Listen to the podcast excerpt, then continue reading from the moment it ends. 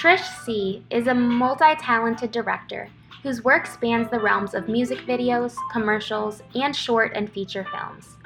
After spending a decade as a professional dancer, championship ballroom competitor, and choreographer, she built a successful and championed career in filmmaking. The first music video that she produced, Here It Goes Again, for the band OK Go, won her a Grammy Award. Her success expands to the world of films, where she has directed the likes of Pitch Perfect 3 and Step Up All In, using her dance and choreography experience to make magic happen on camera. Along with the Grammy, Trish has won a number of awards, such as the YouTube Award for Most Creative Video, the Smithsonian Ingenuity Award, and multiple accolades for Best Short Film at various film festivals. Trish Sie., welcome to the creative process. Thank you. It's so nice to talk to you. And so I'm a big lover of dance, and we have some friends in common, the Palabras and everything. But I'm just curious about your whole journey. You're a choreographer, dancer, film director, dance film director. And when I think about it, I mean, it's almost like a, a, a dream trajectory, although I'm sure there's a lot of missing um, pieces along the way that we're not seeing. But like from your very first music video for OK Go, you know, shot in one take to these huge dance films. Could you just like explain a little bit how you know one project may have generated another, how how how that works? I mean, it is kind of a dream trajectory, really. I have no complaints about how things have gone. I've been very, very lucky, and I think I guess that yeah. It. I mean, it was a late start, really. Like my first video for OK Go, the first one that anybody really paid attention to in any big way, the the treadmill one, you know, was well. I was well into my 30s.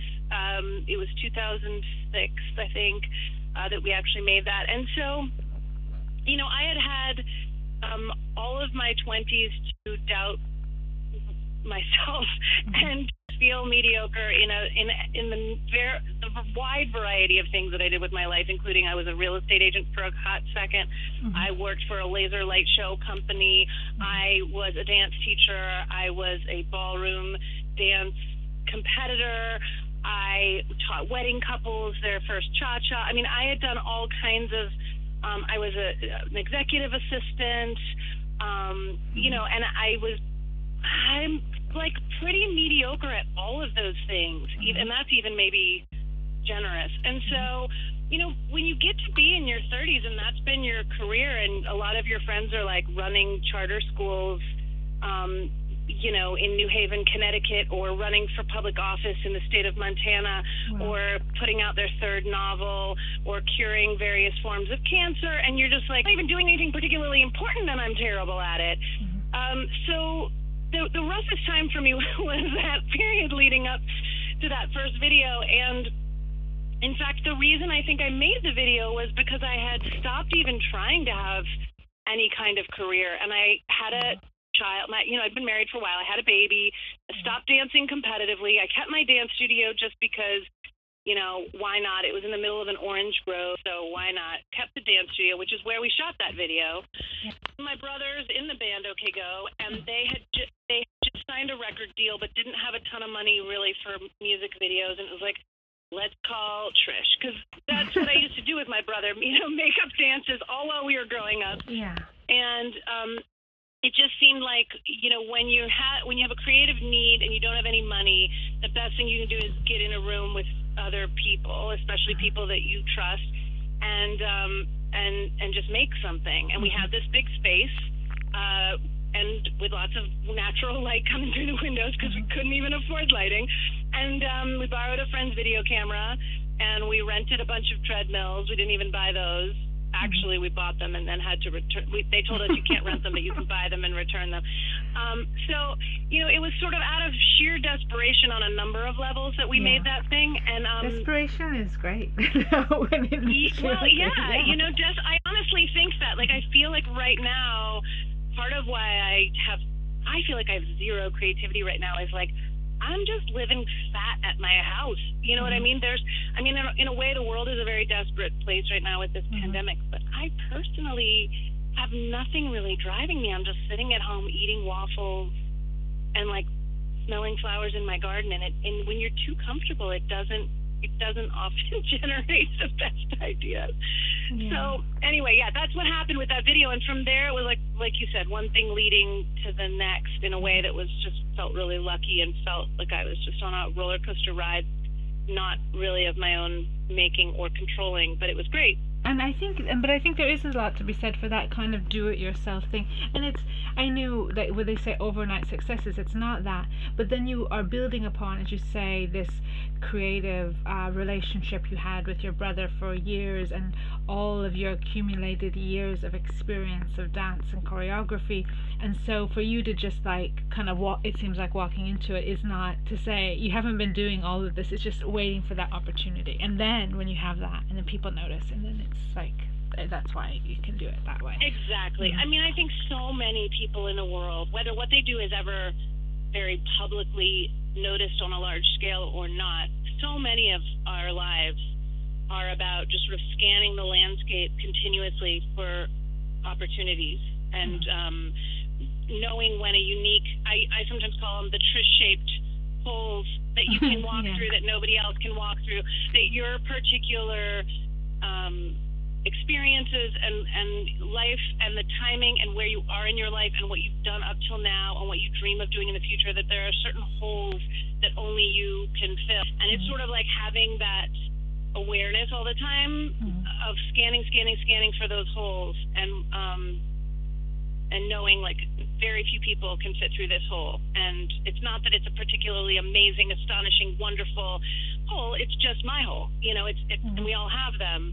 Um, and it, life's a lot easier when you're sort of the only one. When you're when instead of competing with a million people who could fit through a hole, it, you find the ones that are pretty uniquely shaped to just you. And then, you know, it's yours. And there's not a lot of competition for that hole. Most people may not even want to crawl through it, which is fine. Mm-hmm. But if it's yours, it's yours. And then it's it's easier to sort of see the things you should be doing rather than fighting for the things that everybody else wants to do. And I'm also interested, you know, speaking of that um, early video and some of this all in one take um, challenge, you know, because it's something that a lot of, and it's probably, as you said, also derived from you. It wasn't that you had a huge shooting budget or whatever, so you would almost. Oh, have, yeah. yeah. But it's interesting, mm-hmm. right? Because it's really compelling to watch something all in one take. At the the natural. Well, it is. I think it's it's the best way to sort of mimic the feeling of being in the room with people who are doing something awesome, right. or doing even if it's not awesome, just doing anything. Mm-hmm. Um, and as a dancer, I'm sure you'll relate to this. Like the the most wonderful, magical, and also heartbreaking thing about dance is that it is this ephemeral thing that happens and then it's over. And I know a lot of dancers and choreographers through the ages have, have said like how tragic it is, you know, that a painter makes a painting and it and it exists until, you know, it's physically destroyed. But it can last for thousands of years. A poem can exa- exist forever. You know, a dance really doesn't. And I mean you can capture it any number of ways. There are ways to shoot it so that it, you know, kind of mm-hmm. captures the the feeling of being there, but really what and uh, dance is the experience uh, in that moment, and it's very hard to capture that. Mm-hmm. Um, and it's it's um, I've heard people say like dancers are the ultimate sort of masochists for the fact that like we create this art that really only exists in that moment when you're creating it, and it's it, there's there's never really been a great way of capturing it. And so to me, the closest you can come is don't cut don't change angles. Don't force people to look at one person or another, one face or one leg or one foot or one hand. Mm-hmm. You know, don't don't take the mistakes out. Mm-hmm. Don't um, you know take the boring or slow bits out. Make it make it so that the person watching feels like they are watching something in real time. Foibles and flaws in both the performance and the structure of the thing and the lighting and everything. You know, just make just just try to make it feel as much like as if you were there as you can. And it's still not the same as the real thing, but it's um I think I think when you know that nothing was done to it, it feels a little more like you were in the room. Yeah, you can see the, the magic of it. Um, and it's not like special effects or anything. And I think that on another level, also actors or, or just like a plain, um, you know, a single take. Can you imagine just like you know, just slowly going closer to a, a, an actor's face, and they're looking back, or maybe there's like this kind of tear forming or whatever, and it's it can be kind of excruciating. But then there's this sense that they're looking Yeah. back at you too, you know, because you're in this Yeah. together. You're all in the, the same room. Yeah. Yeah, totally, totally. And I mean, I've become, you know, it's interesting as a person that I don't think I'm a, on the on the scale of perfectionism. I'm not totally onto the perfectionist extreme, but I'm fairly detail oriented and fairly perfectionist-ish in my own life.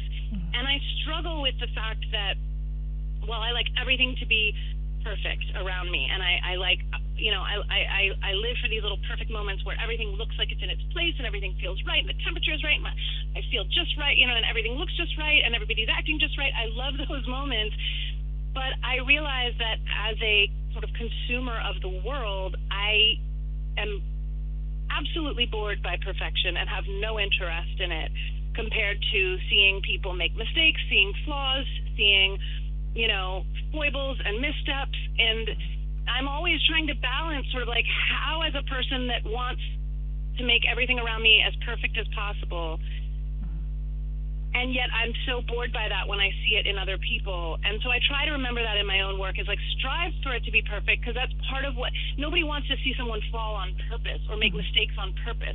People Yeah. want to see someone trying to do it right and inevitably failing and not because we like to see someone fall flat on their face necessarily just because those are the interesting parts you know? Um and the little times when you didn't quite make it and but but but but you were still trying. And so that sort of like earnest sincerity mixed with like radical honesty about what went wrong Mm.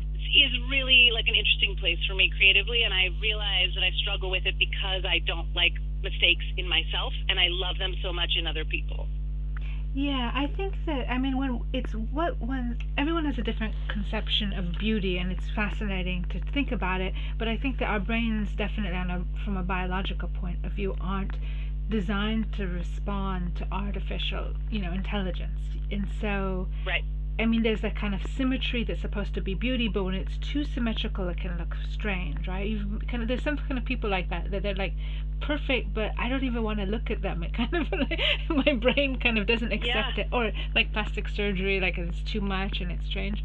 Um, yeah and I was thinking because I was having the conversation the other day because it's like the 500th anniversary of the passing of Da Vinci, and so um, one of the um, Da Vinci experts at the Louvre was talking about his sense of the sacred, and I think he really admires the perfection in Da Vinci, but there's always some kind of imperfection in it too.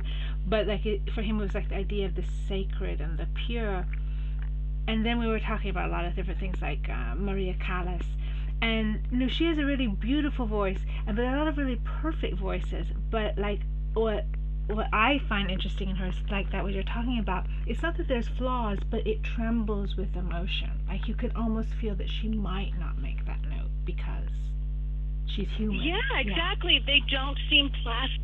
Doesn't all seem charted out. It seems like something could go wrong at any moment, or even if it's not wrong, something could go unexpected yeah at any moment. You can't predict it completely. You can't 100% trust it, and that's a good feeling, you know? Yeah. it's like a tight wire And I think shooting- yeah It's like a tight wire. And I do think that, like, allowing things to live in a single take like that helps that feeling because inevitably something will not go quite as expected. Mhm. and you know that people have had to just um, take that risk and and and put it out there, even you know, not slice out the bits that weren't exactly right. And um, it's it's it's something I think we all like, even if it's to watch in other people, even if it's very uncomfortable to put yourself in that position. And it's interesting because there's different approaches to dance and different approaches to choreography. And I guess from my listening to you and I'm knowing a bit about some of the other collaborators like Palabras, that you're listening to people in the room and it's not like a top down and everyone must listen kind of thing.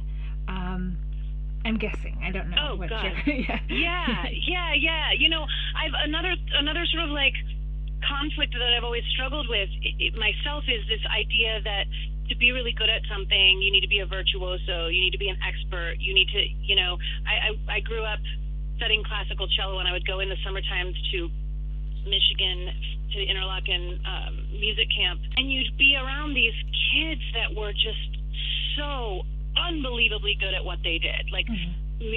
violinists and and you know trumpet players and vocalists, and and they were. I, I had never, you know, back at home, I was a pretty decent cellist.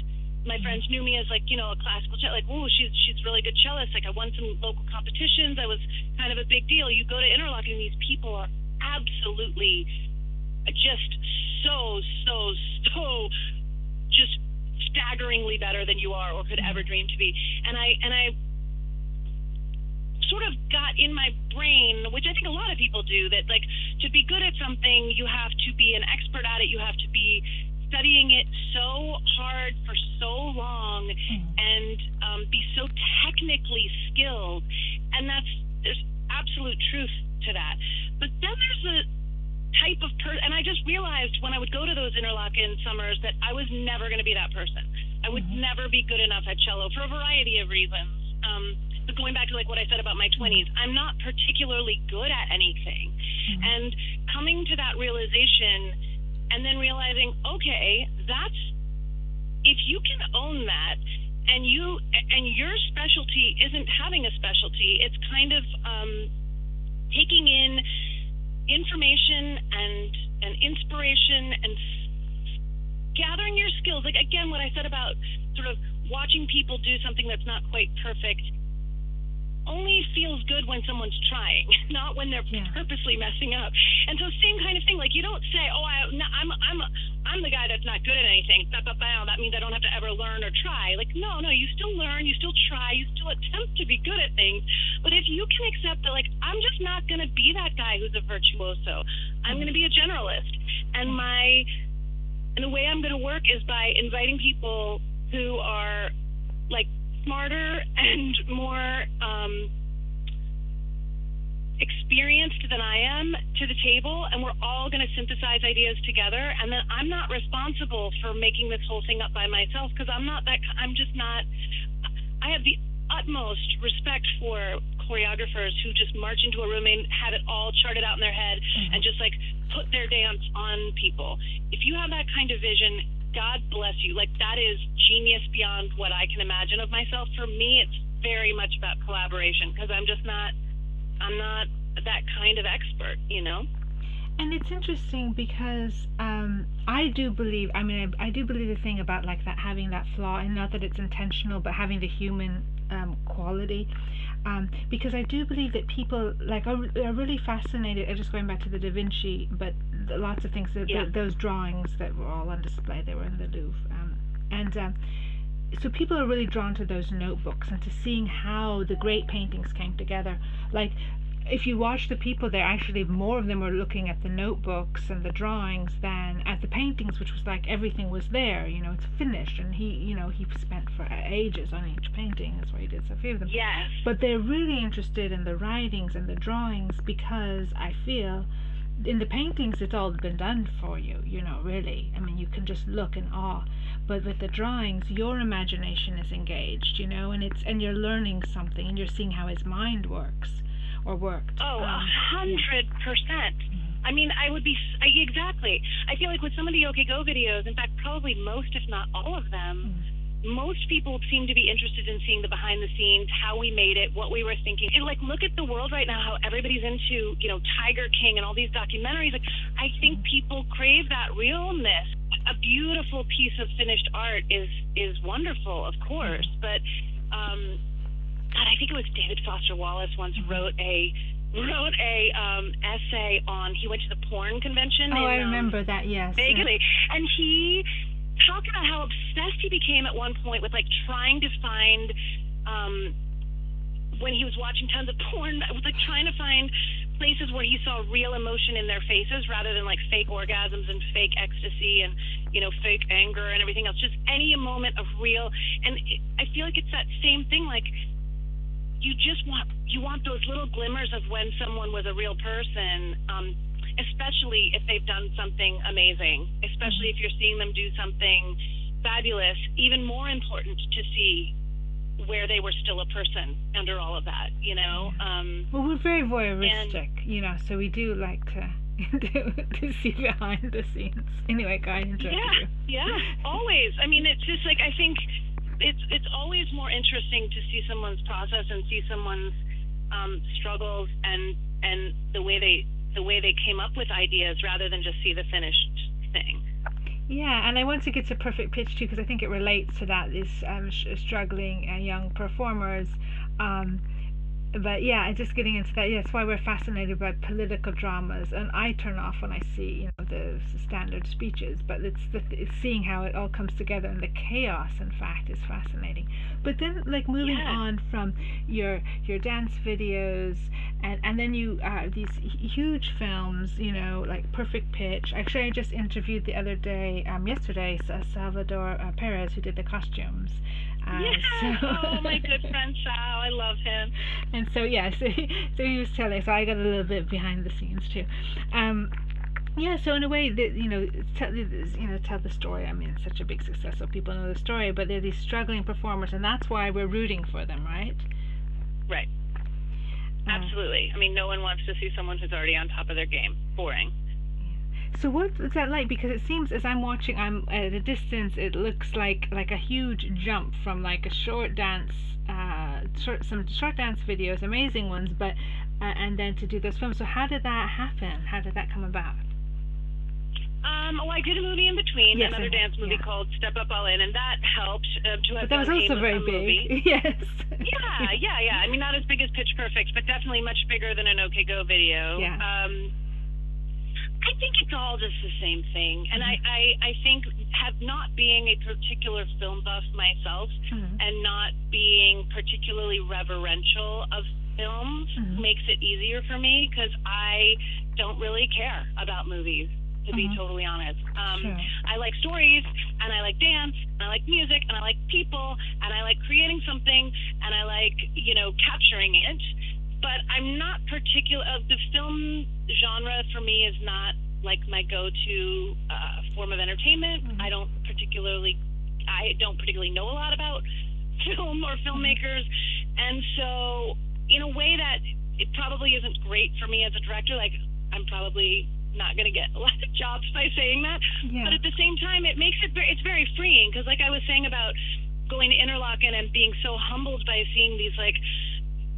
fabulously terrific, technically terrific musicians, if you're freed from having to be that, it just makes it a lot easier to, like I was also saying, find your hole. You know, here's a movie um, that has a lot of dance, has a lot of music, has a lot of um, women. You know, ha- like there's a lot of things about this movie that that not everybody's going to be able to deal with, even if they are experienced filmmakers. And this happens to be a good fit for me. So I'll learn to make a movie. It's not it's not rocket science. It's hard, but it's not rocket science. Um, and most of the skills that go into making a movie are the same skills that go into running a dance studio or being a mom mm-hmm. or um, you know keeping your house clean. I mean, it's just kind of common sense and listening to the people around you and being disciplined and having an eye for detail, but also letting go when you need to let go. And you know, it's it's it's sort of applying those life skills to directing makes it a much less daunting thing than like, and now you must be an Academy Award winning director. Like, that's not what I want to be. That's not what I'm ever going to be. That's not what I'm good at. That's not my hole, you know? Um, so that takes some of the pressure off. And then you just go in and you have people like Sal and you have fabulous choreographers and very talented actors and writers and you you're not doing it alone and if you're good to people and you're kind to people and you create a safe place where they can bring their ideas and um, try stuff and bring you their problems and you'll help them solve them then it all gets done and um, if you're nice to people they bring you their best and that makes everybody look good Wow. Well, that's very inspiring because, you know, looking at those films, I would have thought, I mean, every moment is filled. I mean, in a good way. There's no, there's nothing lagging. There's always, you know, there's the new dilemmas. It's, it's not filled with, you know, a dance or humor or some emotional insight. So I really thought oh, this is a really, you know, someone who's really grown up in the film world, and so that's why it was very surprising to know that you'd done it, and I just, I, I just think that's so impressive, and it's. Oh, good. Thanks for saying that. but it's kind of like strange, and when it's, it's that you, it, like, film is not something that you have been, you know, studying. Um, it's, I, I just can't imagine the immense undertaking of the, the management alone, not to mention like bringing art into it. Um, so and and and so but it, yeah you have a great cast and you know great images and costumes and everything. So I, I would look I look forward to um, seeing more of that. But now you're working on two projects for Netflix I guess um, the sleepover is yeah. uh, so tell us a little bit about because this is again a, a, new a new phase and not a you know huge dance film I was really excited to have an opportunity to do something that's not a dance movie mm-hmm. because while I love, love, love dance, I want to expand a little bit what people think I can do, what I think I can do, and do a movie. There is a tiny bit of dance in it, yeah. um, but for the most part, it's a it's a family comedy adventure film. Um, and I really, I also this is my first movie that doesn't have established characters and an established franchise behind it. It's mm-hmm. an original film, not a reboot of anything, not an extension or a follow up on anything. It's its own thing. And that was really exciting for me to help create characters and help create a world and sort of like be the first person to live in this house. Um, and so that was cool. It's got really sweet messages, I think, for, for kids and for parents. It's got a lot of humor. It's got a lot of uh, momentum, and it's it's a I think it's a really really fun movie, um, and it's and it's sweet, and it's kind of like what I think a lot of families need right now, which is mm-hmm. sort of an escape and a feel good romp. Mm-hmm. Um, so yeah, it's it's it's cute. Mm-hmm. And I was I was wondering what it's like for you know you were saying that you you know you're off you're in a, a, place of comfort, you know, in terms of your creativity. But I, I know that, and I feel a lot for, you know, dancer friends and people, you know, actors, really collaborative people. I mean, is there, isn't there something like stirring in you at the moment? Have you been reflecting on the, like, the nature of intimacy in your art form and things like that? Because it's, like, we're deprived of it really now. Yeah, it's, it's, it's a, it's a very weird, I don't know how to even put into words what's going on for me. I mean, I am, you know, very grateful for technology right now, as I think a lot of us are, mm.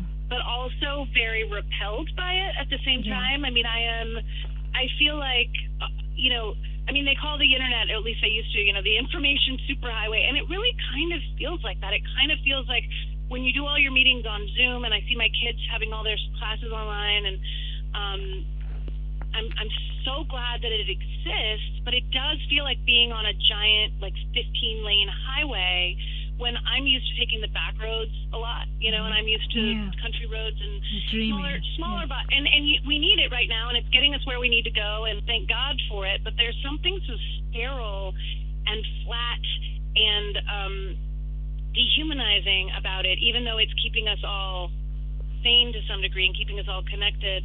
I'm I, I'm I'm finding this urge to just be outside. Uh, luckily, I, I have a house where I can go outside, and we live in mm-hmm. California where the weather is beautiful. But like, I don't know how people are doing it if you can't be outside because I am just all I want to do is like touch dirt and touch flowers, and we have this wild beehive that's taken up residence in our garden, and I'm just like mm-hmm. studying the bees all day long. And you know, I've made friends with like the wild birds that come. There's this one bird, this this scrub jay that's always in my yard. And I'm giving him peanuts, and I'm just like making friends with animals and just outside all day because I can't stand looking at a screen anymore. Mm. Um, and I, I, I don't feel miserable or anything, but I also don't feel like creating anything because I feel like anything I would create besides a garden right now would involve a screen, and I'm really just kind of resisting that.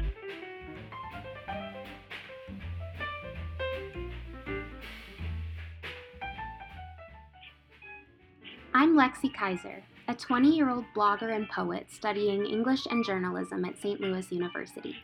I'm currently working for the creative process as an associate podcast interviewer and producer. I relate so heavily to what Miss Sie is saying about having a lack of inspiration in this unprecedented, insanely challenging moment in global history. When COVID 19 struck, I was studying creative writing abroad in Madrid, Spain, and my work was flourishing more than ever.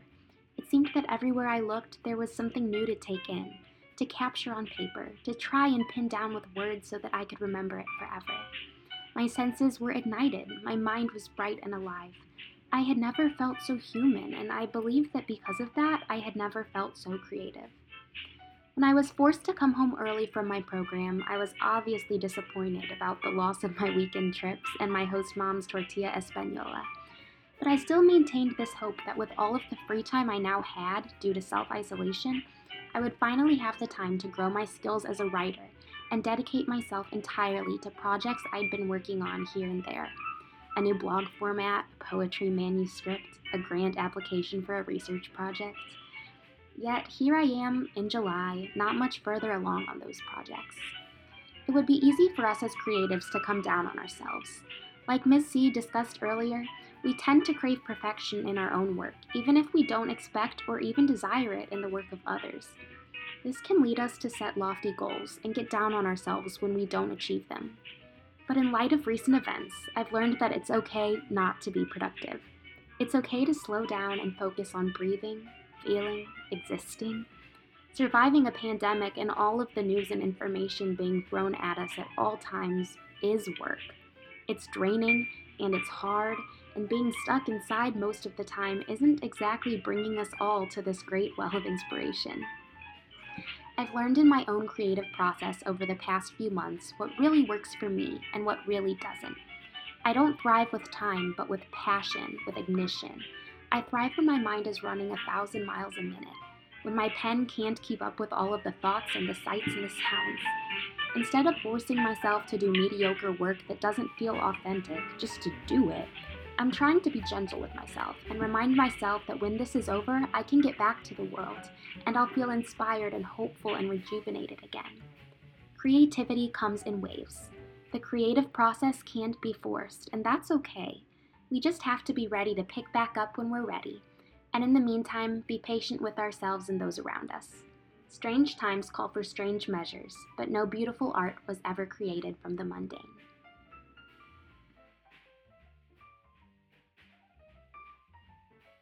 Yeah, I mean, it's something that had been, and I'd been asking people before all of this, you know, I'd asking people how they reflect upon um, because I'm working a lot with young people, so they're like um, natives to all of these technologies, um, sure. um, and how techn- um, technology is influencing our imaginations and how we communicate with our imaginations and with each other. And so I've been asking that for a long time, but now when it becomes the the only, you know, the only interface for most of us, um, I, I do I do sometimes get concerned that we actually forget more improvised, more communal um, ways of communicating, you know? Um, yeah.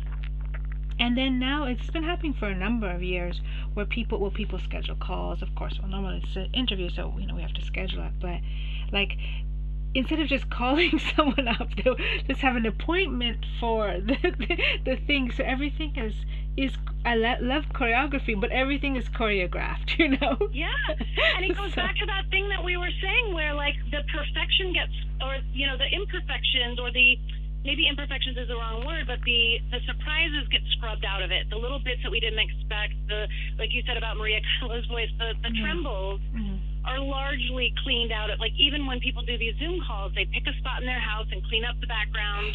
you know, so they, you know, everybody. It's just like everything, and the the, the carefully curated, uh, you know, TikToks or Instagrams. Like it's just our our tolerance for spontaneity and, like you said, improvisation or surprises or just kind of off the cuffiness mm-hmm. has gone way, way, way down. And I think maybe it, to some degree it's like you said, kids that have grown up in that world, and that's just how you come to expect. That's what your sort of life aesthetic becomes. Mm-hmm. But I think it's also a control control thing now. Like mm-hmm. with the whole world spinning out of control and this virus sort of like cruising around the globe unchecked, I think it's some semblance of just kind of like having a little bit of control. Well, at least my corner of the living room where I shoot my zooms is perfect, you know, and it's that urge again, which I already struggle with, to have everything perfect, even though we know that's not what people care about.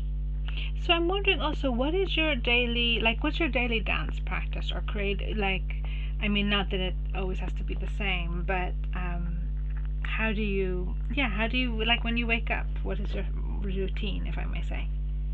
I swing my arms around a lot. I ha- I early on got into the habit of just when I first wake up, just kind of um, circling my arms in these big, huge circles and and twisting at the waist and just letting my arms flap around, mm-hmm. and that helps me so much get my day started, like mm-hmm. both mentally, physically, and emotionally, and just sort of like loosening up my spine, loosening up my shoulders. I have an old shoulder injury, and it just mm-hmm. feels so good to swing them around. I usually do a couple of sun salutations. I'm not a big yoga person, mm-hmm. um, just because I I don't know why I'm not. Um, too quiet for me. I like. I like a louder warm up. Yeah, I like dancing. I'm I'm bad. I go yeah. right in without too much warm up. I just Same. like I can't, I can't wait to see the good part. You know yeah, I need music. I need and and also I need more improvisation, like you were saying. Like yoga feels really structured to me, mm-hmm. and I like music and improvisation a lot better. So that is so I do a few of those just because I feel like it really does help my shoulders and my back my hips just to to do that. But then really I have no structured dance anymore. I mm-hmm. just dance around the mm-hmm. house and I dance with my chickens and I dance with my kids. My kids mm-hmm. are both musicians. We have a lot of music in the house. Wonderful. And I just dance. Um, and I don't really plan. I have, you know, I have a number of friends who have like online ballet bar classes and wow. um, during all of this, and and just it's all too structured for me right now. I just want to dance by myself or with my kids or my animals. Um, yeah, I do too. I'm sorry, it's not about me, but um, yeah, I like improvised dance because I used to go to dance classes and things. Well, obviously, it's kind of sort of impossible now, but I just yeah. found there wasn't enough room for my imagination. And since um, some people don't have a lot of cultivated improvisation, so they yeah. like that structure, but I just like making things up, and it's every time it's new, and I think that that can only help with your brain.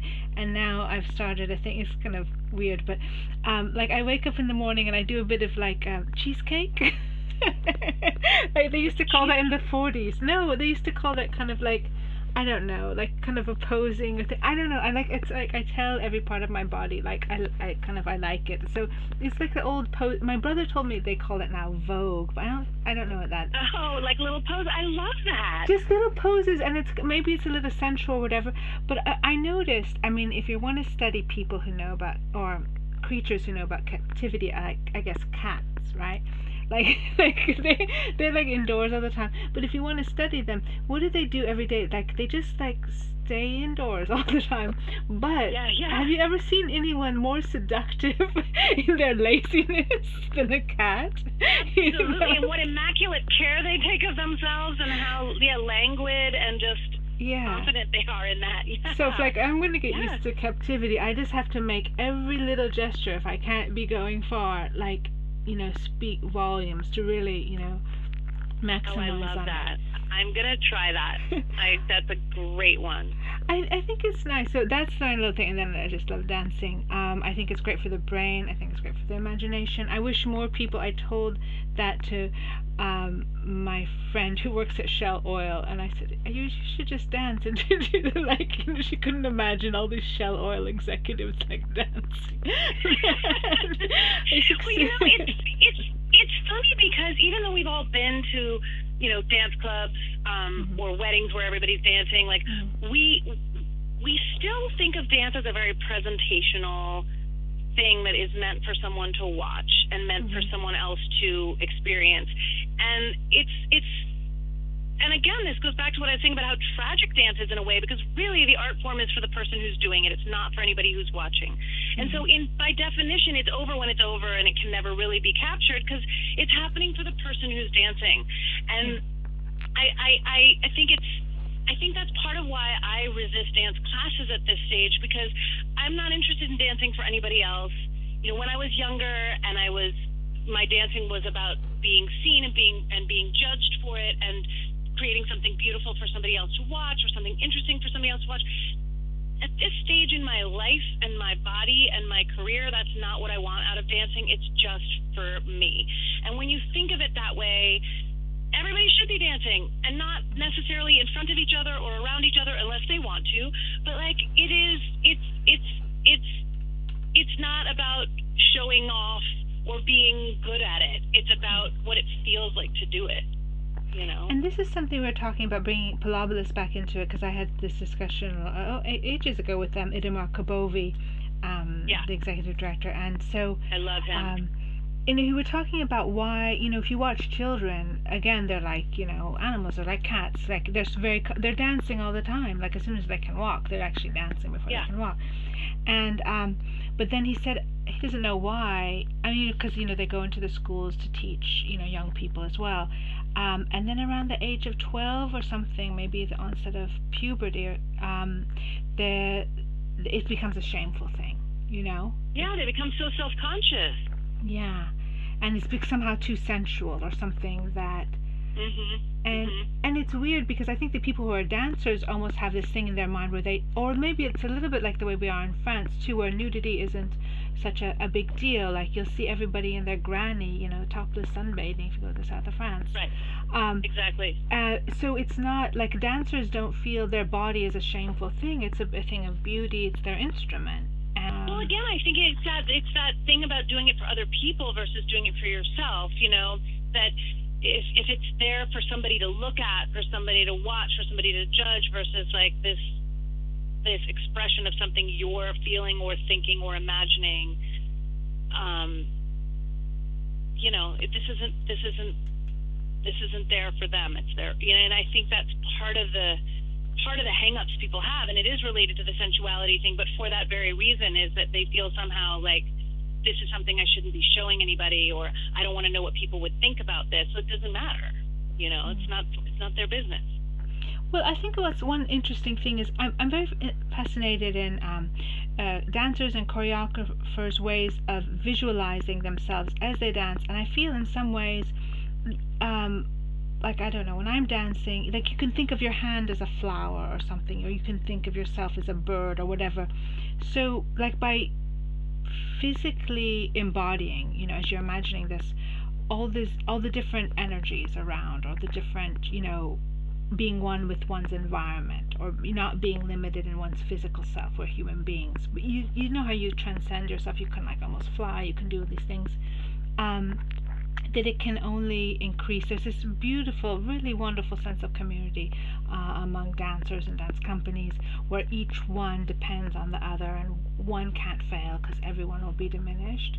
And so yeah. I, that's why I think it's such a beautiful practice that if we all had something like that, or maybe for some people it's you know music or whatever, um, that it would it can only help increase our sense of responsibility to each other and the planet.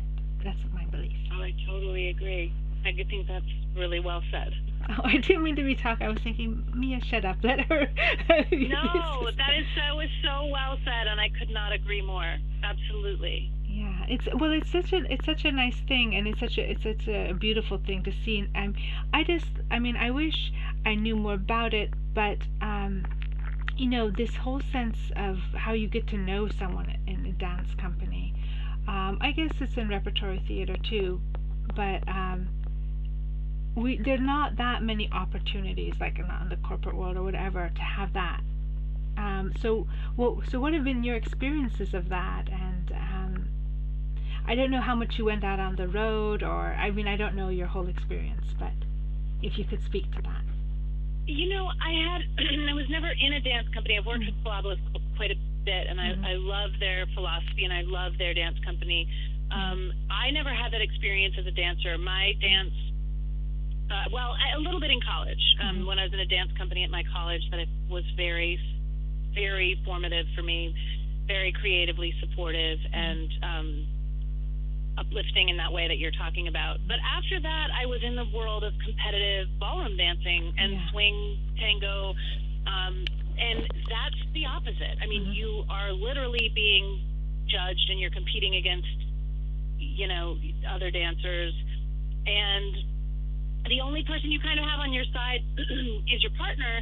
But even then, that's a very fraught relationship because you guys are being judged. So it's very tempting to sort of point fingers. You did that wrong. You led that wrong. You, you know, you didn't pick the right uh, time to do that. You know, like, and so um, I don't think the ballroom world did a lot of good for me in that regard. Like, I have such tremendous respect for the sort of discipline and precision and technical skill of uh, ballroom dancing and a lot of I have a, a huge amount of love for the social dancing aspect of that because it's what we're talking about, like true collaboration and improvisation and spontaneity and reading each other's minds as you go, especially like real Argentine tango. It's mm-hmm. so connected. The people, you know, you just have to be mind melded with that person.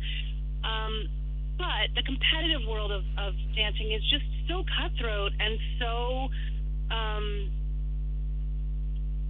not not it's not a supportive, trusting place, and it's not about hey uh, the the tide rises and all boats go up, whatever that phrase is. Mm-hmm. It's the opposite. It's like there's only room at the top for one. Everybody mm-hmm. else get out of my way. Um, and that was really my dance experience. I mean, when I got out of that and and when I got out of that world, um, it was such a. I don't think I realized how much that was weighing on me and doing things like making the OK Go videos where it was like, we are all in this together. This thing better be good. You know, I'm not looking for anybody else to make a mistake. If somebody makes a mistake, we all feel it as if we did it. Like it, it was such a collaborative thing, and coming right out of that very, very, very, um, just competitive world of dancing, ballroom dancing. It was such a breath of fresh air, and I never wanted to go back to anything like that again. Filmmaking has been kind of in between for me because when you're on set, that feels like you're in a very collaborative, supportive environment because everyone's trying to do this. Everyone's trying to solve all the problems together. Everyone's trying to make this thing as best they can. Everybody's working together. Um, some of the po- politics surrounding the making of the movies, you know, how it's going to be promoted, how who's going to get final choices of the edits or the music or you know the costuming and how how how it's going to be put out in the world and what you're allowed to say about it, what you're not. Like some of the sort of business decisions and um, bureaucracy surrounding making a movie can be a little less supportive. Um, but for the most part, filmmaking feels more like a collaboration than not. You know, I mean, even even the even the businessy political aspects of it feel like we all want a movie that is good, tells a good story, has a good message, makes people feel something, does well in the world, gets seen by the right people that need to see it, you know, and we're all kind of on the same page. So I don't know if I'm answering your question, but um no, I, I understand. It's a different experience, but at least it, it's good that you had that experience as well for the competitive ballroom dancing. That you could um, bring in a bit of the um, the reality to yeah step up and pitch perfect, um, you know, and bring humor into it because you'd lived through that. So um, that that yeah, shows. Yeah. Yeah. Yeah. No, it's it's a it's a pretty brutal, ruthless world out there um, for a for a professional dancer, and the very few that are lucky to go somewhere like Pilobolus, where you have this just like n- supportive net around you, um, are very lucky because most people are gig dancers, you know, and they have to comp- they have to go to these open auditions and they have to compete and they have to, you know, stay on top of their game, and it's it's uh, very very tough. You know, it's another interesting thing, and I, and I don't know. Yeah, I do think that they're unique in the dance world, um, but I and I, I know that there's kind of enlightened enlightened views to um, uh, rehearsals and the whole the, the whole process. But he was describing uh, Itamar uh, how you know they have hundreds of people try out for one part, and then when they invite people in, oh, this is another thing that made me laugh. That they get people to to like walk and, and jump up and down, and and that that tells mm-hmm. them so much. like yeah, no, I couldn't yeah, believe I, it. it's crazy. I've seen I've seen Pilobolus auditions, and they're like run across the room. okay, stop. Don't run like a dancer. Just run. And the people that can't just run, the people that have to sort of like run like a ballerina or point their toes or run quietly or daintily or run with some kind of special intention are out. Like, no, I said just run. Don't do anything else. Just run like a normal fucking person. Yeah, oops, sorry. no, Oh, it's, okay. It's okay. Um, and like, it's amazing how few people can do that or are willing to do that. Um, I, it made me feel so. it made me feel so good. I I can Right, run. and they do the same thing with jumping. They're like, we're gonna ask you guys to jump, and they're pretty clear about it. They're not. Yeah. It's not like a secret test. They're clear. Yeah. They're like, we're gonna ask you guys to jump. Don't point your toes. Don't jump in any particular way. Mhm. Don't jump like a dancer. Don't jump like a ballerina. Don't jump like a you know frog. Just jump. Mhm. Yeah. And and and and it's amazing how few people are willing to do that, especially in that space, because we've all, of course, these are all people that have been to millions of auditions. Mhm. Most of them are, and they are like just trained Mhm. to jump in a certain way. And it in in it and there's and Pilobolus, of course, is specifically looking for people that are willing to throw all that down Mhm. and be completely free. Um, and it's really hard to find people who can do that, especially if they've been in the dance world for a while. Yeah. I love that too. it's strange that ha- natural grace it's like we're talking about like what children have when they're young you know it's just um, but we learn all these different ways to hide like what we were born with and so that's Yeah. weird how to learn how to get Yeah. back to it um, How that sort of nativist faith, you know, um, feral almost. Yeah, it's hard. It's really hard to unlearn the stuff that we've put on ourselves. I sometimes feel that's one of the biggest challenge. One of the one. I mean, there's always many, but uh, of being an artist is like to maintain your innocence or maintain what's what's natural and to protect that thing that you do well that's just you. Um, Yeah, especially when technical skills are required. You Mhm. know, you can't just live in a hole um, doing your own thing. You have to learn some skills. You have to learn. You know, you have to learn from other people. You have. There are some things that you're going to need to know how to do, and like a dancer, the more you learn, the harder it is to remember what it was like before you learned those things. But you kind of have to keep that at the Mhm. same. You know, keep both at the same time. It's a con- continual conflict, I think. Yeah.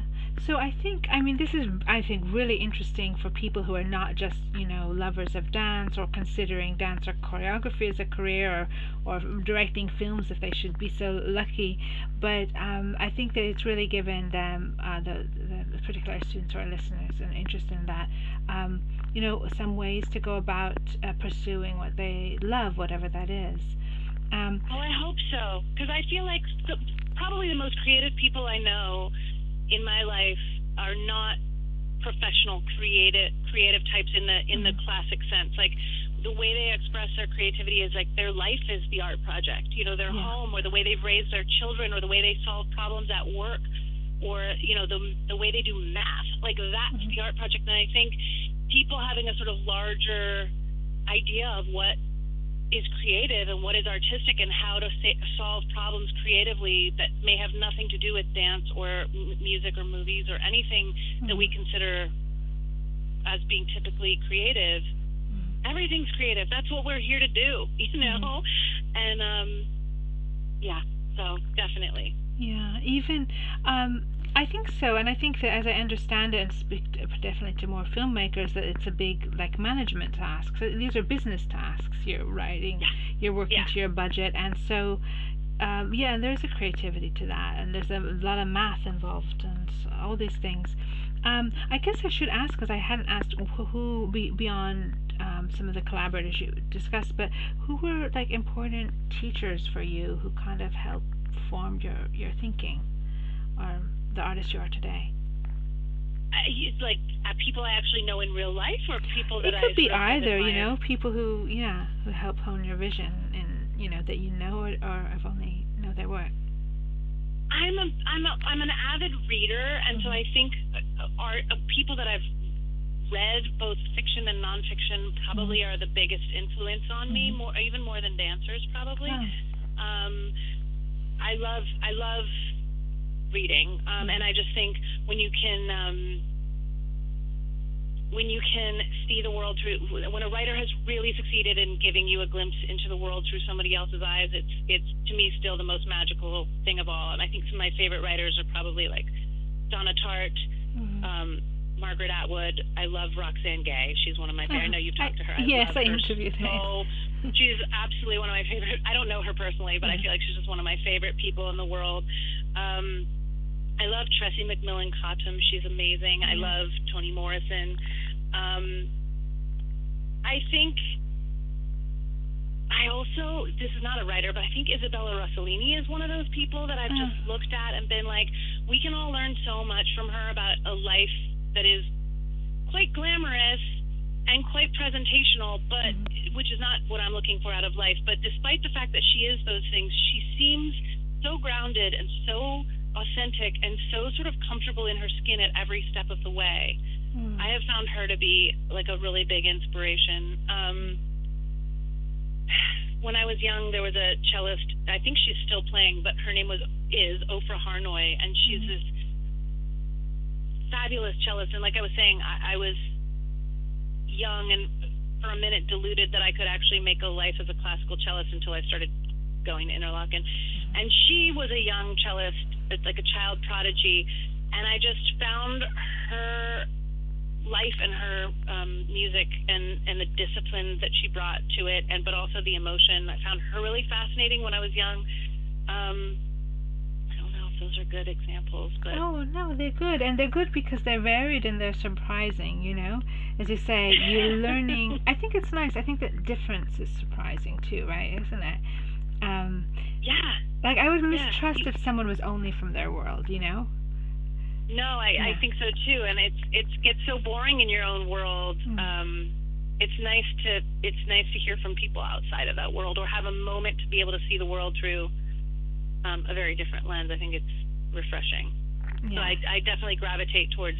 I try to at least voices that feel different than my own.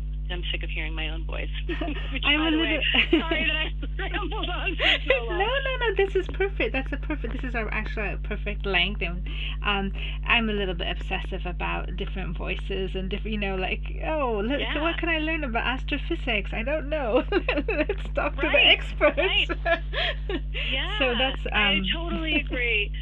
I think that I think it's it's fascinating. That's another thing with the Pilobolus too. They're always bringing in people, MIT, you know, a robotics lab here, you know, comedians over here. So I, I think that's um, probably what you have that in common with them as well. Um, Yeah, I guess just to get out of your zone for a minute. yeah, and I think that that's why um, because otherwise you start to repeat. You start to repeat the genres. Yeah. Um, exactly. And uh, but then it's uh, you combine dif- two different things. I think that's what they call it, evolution. Um, so I guess so. It was just um, I wanted to have a question about the future. I mean, we've been discussing some of these things. We talked a little bit about your education in dance and music, um, but like as you think about the future and you know what's going on right now, the environment and technology and all these things we're talking about, the way, ways we're communicating with each other and I guess the kind of world we're leaving our children, um, what do you feel are some ways we might um, improve upon our current systems, you know, as we imagine a better tomorrow? Sorry for the heavy I mean, like you said. I think we've touched on some of these things from Mm. other directions, but I think first and foremost, we've got to have empathy um, Mm. and more of it. And um, I do think that digital existences are not necessarily great for our empathy um, because so you know so much of understanding another person is being able to really really imagine and understand as best you can what what's happening for them. And so much of as we said our digital life feels like presenting a version of things we want people to see um, and leaving so much unseen and i think we need to be a little more radically honest in Mhm. order to foster the kind of empathy we need to get through what's coming and what we've created here on this planet. And then coming once we sort of have that kind of empathy for each other and for even for you know animals and and our and our climate, then I think it's going to be about creative uh, problem solving and and I don't think we should have so many. I mean, and this is where we can learn a thing or two from Pilobolus, for example. Like, let's stop having these artificial boundaries of like, this is science and this is, uh, math and this is art and this is comedy and this is storytelling. Like we we need a much more um, boundaryless way of thinking. I think in order to figure out what comes next and communicate with each other because so many people are going to f- hear ver- a message only if it's funny or only if it makes them cry or only if it comes with good music or only if it has their favorite voices attached to it. And so like we need to start communicating with each other in in on lots of different ways so that we all hear the message and then people from all different walks of life and, and disciplines and experiences and places on the planet can put our heads together and do a massive collaboration the way say Pilobolus does or the way a movie set does for people that bring all different strengths and all different perspectives to solve things because we got a lot of problems go- going on that are only going to get worse and I don't think we have the right approach to solving them because we a little bit have the virtuoso problem that I was talking about, mm-hmm. You know, with Interlochen, where we expect people to be an expert in their one thing, and that that is the highest form of sort of evolution, mm-hmm. rather than, you know, like I, again, to bring it full circle, I've been talking about the bees in my garden. I, I sometimes yeah. get devastated when they do this thing where they kick bees out every mm-hmm. once in a while. And the boy bees, they're called drones, mm-hmm. they don't fly around collecting pollen.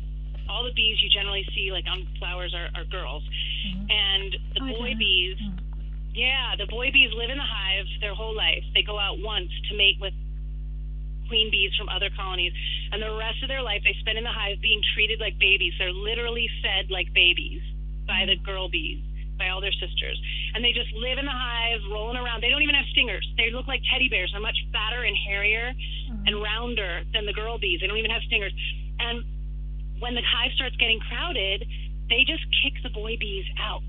And they're these little cute, fat, hairy guys, and they they're helpless because they don't do anything. They their whole life they do nothing but sit there getting fed. And watching them struggle, the boy bees, is so tragic. And sometimes I just my heart breaks for them or the or the girl bees that are old get thrown out too mm-hmm. and it's just and but sometimes i have to just like look at the hive as a whole you know mm-hmm. and remember like this hive is thriving these mm-hmm. boy bees tonight are having a terrible night but the hive is thriving and we can't be in sometimes like putting our individual selves down for a minute and just looking at the whole of mm-hmm. things is, has been really helpful for me. And so sometimes I just think bees can't afford to be specialists. They're they're a hive. They think together. They work as a you know we need to be like a hive of bees a little bit more. Um, which isn't a great analogy because I just talked about how mean they can be throwing throwing the boys down for the night. But um, yeah, yeah, I, I I I wish we had more of a hive mind because I feel like a lot of our big problems that we're solving and have solved through the course of human history were a collaboration, even if it was someone alone in a lab that was based on knowledge and information from millions of, or maybe not millions, but lots of people before them. Mm-hmm. And we just, we just have to remember that we're all so interconnected, I think. No, I think that's a, a beautiful me- metaphor and, and, and a realistic one. And I think about them I, I didn't realize I sometimes see those bees kind of stumbling around. I didn't realize that they had been like I don't know refugees from the hive. Ejected from the hive, yeah. Isn't that sad? It is sad, but I, I mean, do understand collectively. You know, there um we yeah.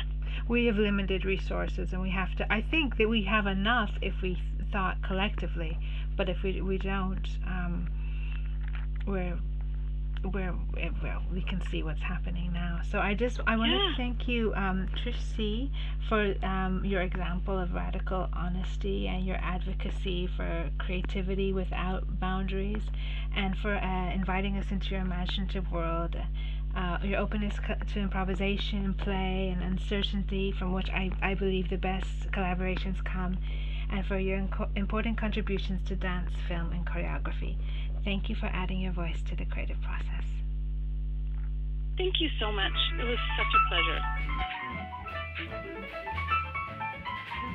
This interview was conducted by Mia Funk with the participation of collaborating universities and students. Associate interviews producer on this podcast was Lexi Kaiser. Digital media coordinator is Yu Young Lee. Wintertime was composed by Nicholas Anadoulos and performed by the Athenian Trio. Has this interview sparked your creative process? If so, you can submit your creative works to submissions at creativeprocess.info for an opportunity to be included in the projection elements of our exhibition Traveling to Leading Universities, or published on our website, www.creativeprocess.info. Want to get involved in exhibitions or interviews? Email us at team at creativeprocess.info.